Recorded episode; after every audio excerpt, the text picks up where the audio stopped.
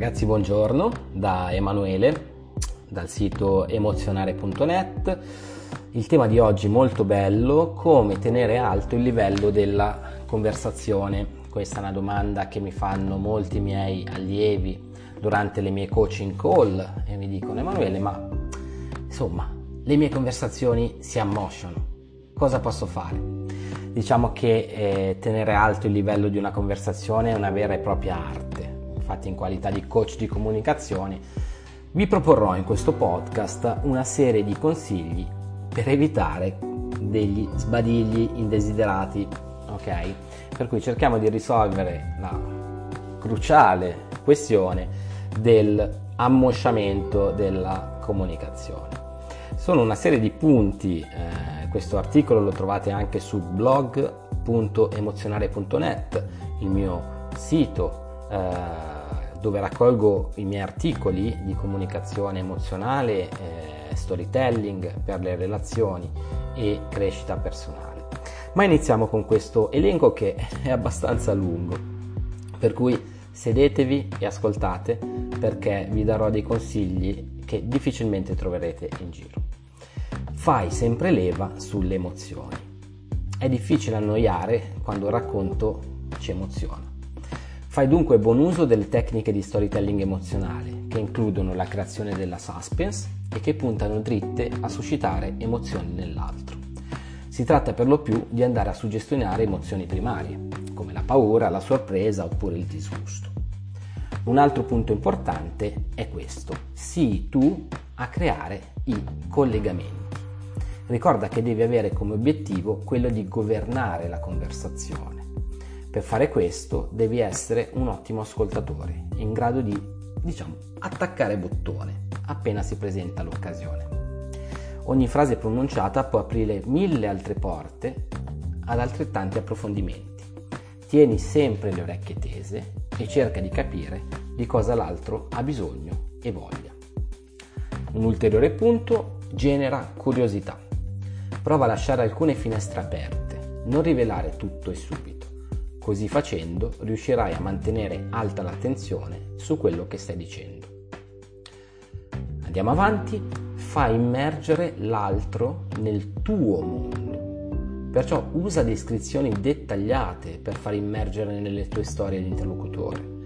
Parti sempre dai piccoli dettagli per poi descrivere l'ambiente che circonda la tua storia. Ricorda di far parlare tutti e cinque i sensi e che i ricordi olfattivi sono tra i più potenti. Non limitarti a raccontare, cerca di far vedere con le parole in modo che l'altro non si annoi. Fai domande di qualità. Proprio così. Le domande hanno il potere unico di accendere la nostra attenzione. Sono un ottimo spunto di approfondimento a patto che siano pertinenti e sganciate, boom, al momento giusto non essere banale. Una domanda del tipo come stai non aggiunge qualità al dialogo. Qual è l'ultima cosa che ti ha fatto emozionare? Ecco, è già meglio. Di tanto in tanto abbassa il tono della tua voce. Questo è il vecchio trucco del professore che funziona sempre per far star buoni e zitti gli studenti in classe. Per cui abbassando il tono della voce, l'interlocutore capirà che c'è qualcosa che che non va, per cui desterà le antennine. Non essere monotono, monotono. Non c'è nulla di più noioso di una persona che parla a macchinetta oppure che mantiene il medesimo tono di voce. Cerca di modulare il tuo modo di parlare, enfatizzando, rallentando e velocizzando quando lo ritieni opportuno.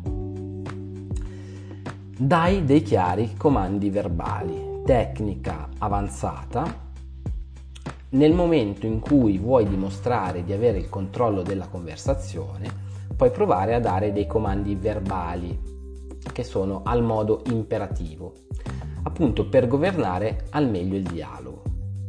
Faccio alcuni esempi. Allora, dimmi cosa, puntini puntini. Fammi un esempio chiaro di puntini puntini. Ricordami come si chiamava quel puntini puntini. Questi sono dei chiari comandi verbali. Altro punto, fai supposizioni e domande indirette. Anche, questi, anche, questa tecnica avanzata può risvegliare il nostro interlocutore dal suo dolce torpore e andrebbe equilibrata con le domande dirette. Per non far sembrare il dialogo un interrogatorio utilizzo spesso la formula vedo che puntini puntini, immagino che puntini puntini, con tutte le varianti poi del caso. Questo serve a stuzzicare la conversazione e a rinvigorire l'attenzione. Ricordati inoltre del mirroring verbalizzato. Quando l'altro parla, dimostra il tuo interesse riformulando di tanto in tanto i concetti che esprime. Oltre a dimostrarti altruista, starai dando un messaggio molto chiaro. Ehi, io sono qui e ti sto ascoltando. Gestisci al meglio il ping pong comunicativo. Chiaramente a tutti piace parlare di, di se stessi, ma dobbiamo avere una certa misura nel farlo. La conversazione è come una partita ping pong, si gioca in due. Tieni le antenne diritte e cerca sempre di capire se stai occupando troppo spazio comunicativo. Se parli solo tu, il tuo interlocutore inizierà a pensare ad altro. Certificato 100% questo. Questo principio vale anche nel caso contrario, ossia nel caso in cui vuole giocare solo l'interlocutore, gioca da solo. Okay. Un ultimo consiglio che voglio darvi appunto per mantenere alto il livello di una conversazione è ripetere il nome dell'interlocutore. Anche questo è uno stimolo potente e addirittura atavico perché ci riporta quando eravamo bambini. Diceva Emanuele, appena sentivo il mio nome completo da mia mamma sapevo che c'era qualcosa che non andava.